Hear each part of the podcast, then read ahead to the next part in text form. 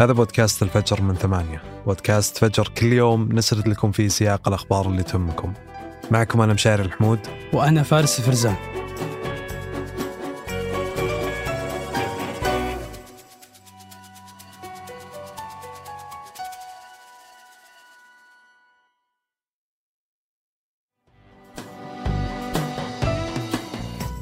اليوم نكمل 65 يوم من بداية العدوان الإسرائيلي على قطاع غزة. هذا العدوان دفع مجلس الأمن للتحرك بعد صمت طويل. التحرك جاء من خلال خطوة نادرة جدا سواها الأمين العام للأمم المتحدة. في يوم الأربعاء الماضي أرسل الأمين العام للأمم المتحدة رسالة تنبيه لرئيس مجلس الأمن الدولي واستند في الرسالة على المادة 99 من ميثاق المنظمة وتكلم بشكل مطول عن التهديد العالمي اللي تمثله الحرب على غزة. وقال إن على المجتمع الدولي مسؤولية استخدام كل ما في وسعه من نفوذ لوضع حد لهذه الأزمة. وحث أعضاء مجلس الأمن على ممارسة الضغط لدرء حدوث كارثة إنسانية. واستخدام المادة 99 هو استخدام نادر الحدوث. وما استخدم هذا الإجراء من عام 1989 وهي مادة تنص على التالي. يحق للأمين العام أن ينبه مجلس الأمن إلى أي مسألة يرى أنها قد تهدد حفظ السلم والأمن الدوليين. وسبب التنبيه وإرساله لمجلس الأمن تحديدا لأن الحفاظ على السلام والأمن الدوليين هي المهمة الأولى المكلف فيها مجلس الأمن الدولي. وردا على رسالة الأمين العام تقدمت دولة الإمارات باعتبارها عضو في مجلس الأمن إلى المجلس بمشروع قرار والقرار يطالب مجلس الأمن بوقف إنساني فوري لإطلاق النار.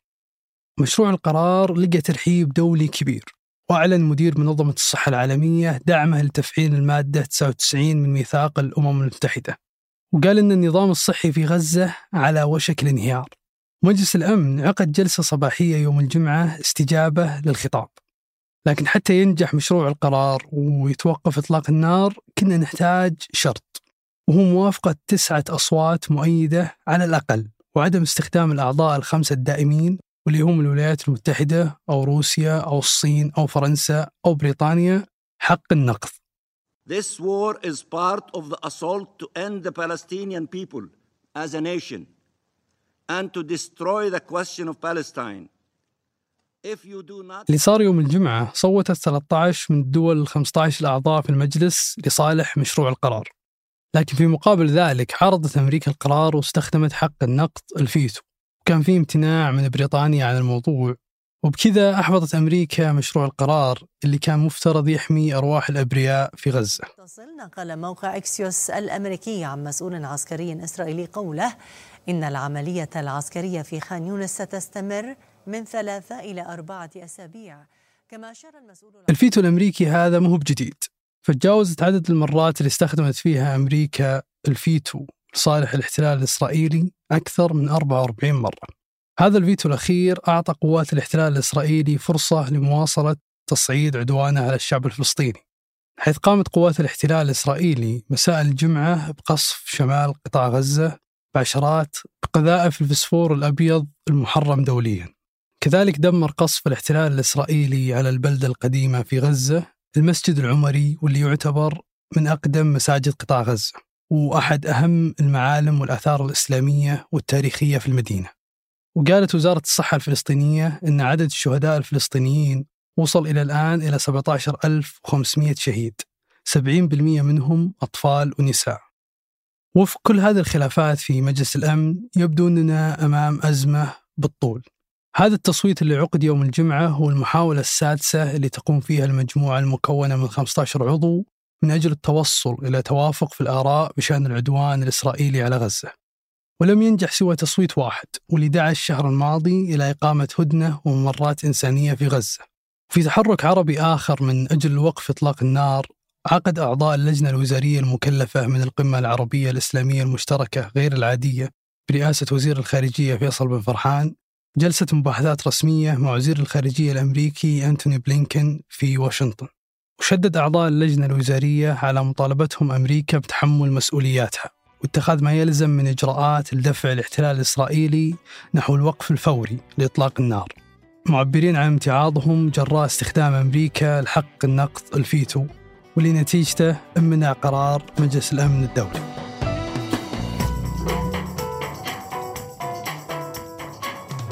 قبل ننهي الحلقة هذه أخبار على السريع. يبدأ المصريون يوم الأحد عمليات التصويت في الانتخابات الرئاسية المصرية وذلك بعد ما انتهت السلطات من تصويت المصريين في الخارج. تستمر عمليات التصويت لمدة ثلاثة أيام ابتداء من الأحد وحتى الثلاثاء. فيما بدأ يوم الجمعة الصمت الانتخابي لجميع المرشحين البالغ عددهم أربعة وهم الرئيس الحالي عبد الفتاح السيسي ورئيس حزب الوفد عبد السند يمامة ورئيس الحزب المصري الديمقراطي فريد زهران ورئيس حزب الشعب الجمهوري حازم عمر. والصمت الانتخابي هي فترة محددة تسبق كل انتخابات رئاسية أو برلمانية يحظر فيها ممارسة الدعاية السياسية. وانتهت وزارة التعليم المصرية من تجهيز 8563 مدرسة بجميع محافظات الجمهورية تم تخصيصها للجان ومقار الانتخابات. وبحسب الأرقام الرسمية فإن عدد من يحق لهم التصويت يبلغ نحو 65 مليون مواطن. فيما ستكون الانتخابات تحت إشراف قضائي كامل يتولاه 15 ألف قاضي من مختلف الجهات والهيئات القضائية وسط مشاركة 14 منظمة دولية و62 منظمة محلية. واصل اقتصاد المملكة أداؤه الإيجابي مسجل أعلى معدل نمو في دول مجموعة العشرين خلال عام 2022 وتجاوزت قيمته الاسمية تريليون دولار للمرة الأولى في التاريخ بحسب تقرير الميزانية العامة للدولة للعام المالي 2024 وسجل اقتصاد المملكة خلال النصف الأول من عام 2023 نمو بنسبة 2.5 مقارنة بالفترة المماثلة من العام الماضي. وساهمت الأنشطة غير النفطية والأنشطة الحكومية في هذا النمو. وسجل الناتج المحلي الإجمالي للأنشطة غير النفطية نمو بمعدل 5.4% نتيجة للأداء الإيجابي المستمر للقطاع الخاص. فيما سجلت الأنشطة الحكومية نمو بمعدل 1.6% بينما شهد الناتج المحلي للأنشطة النفطية انخفاض بنسبة 1.3% لاستمرار المملكة في الخفض الطوعي لحصص الإنتاج المتفق عليها في أوبك بلس لدعم استقرار أسواق البترول وتوازنها. ووفقا للبيانات الفعلية الصادرة عن الهيئة العامة للإحصاء حقق الناتج المحلي الإجمالي للأنشطة غير النفطية للربع الأول من العام 2023 نمو بمعدل 5.4% وواصل أداؤه الإيجابي خلال الربع الثاني بنمو بلغ 5.3%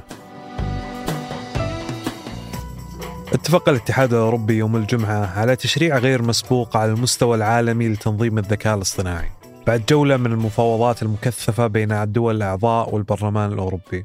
الأوروبيين يقولون أنهم وصلوا إلى اتفاق سياسي بشأن تشريع يهدف إلى تشجيع الإبداع في أوروبا بتمكين الذكاء الاصطناعي مع الحد من إساءة استخداماته المحتملة.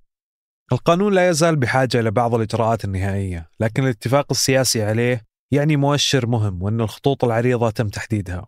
وبكذا يصبح الاتحاد الأوروبي أول قارة تضع قواعد واضحة لاستخدام الذكاء الاصطناعي. وبحسب تقرير نشرته صحيفة نيويورك تايمز تقول إن هذه اللوائح راح تشمل كبار المطورين لأنظمة الذكاء الاصطناعي مثل ميتا وجوجل ومايكروسوفت وأوبن إي آي وراح تشمل أيضا البرمجيات اللي تستخدمها هذه الأنظمة في القطاعات التعليمية والصحية والبنكية وحتى الأنظمة اللي قد تستخدم في المجالات القضائية والقانونية ويتضمن التشريع الجديد قواعد تضمن أن البيانات المستخدمة في تطوير الخوارزميات لا تنتهك قانون حقوق التأليف والنشر كما أنه سيحدد المعايير لتسخير الفوائد المحتملة لهذه التقنية والحماية من مخاطرها مثل أتمتة الوظائف أو نشر المعلومات المضللة عبر الإنترنت وتعريض الأمن القومي للخطر.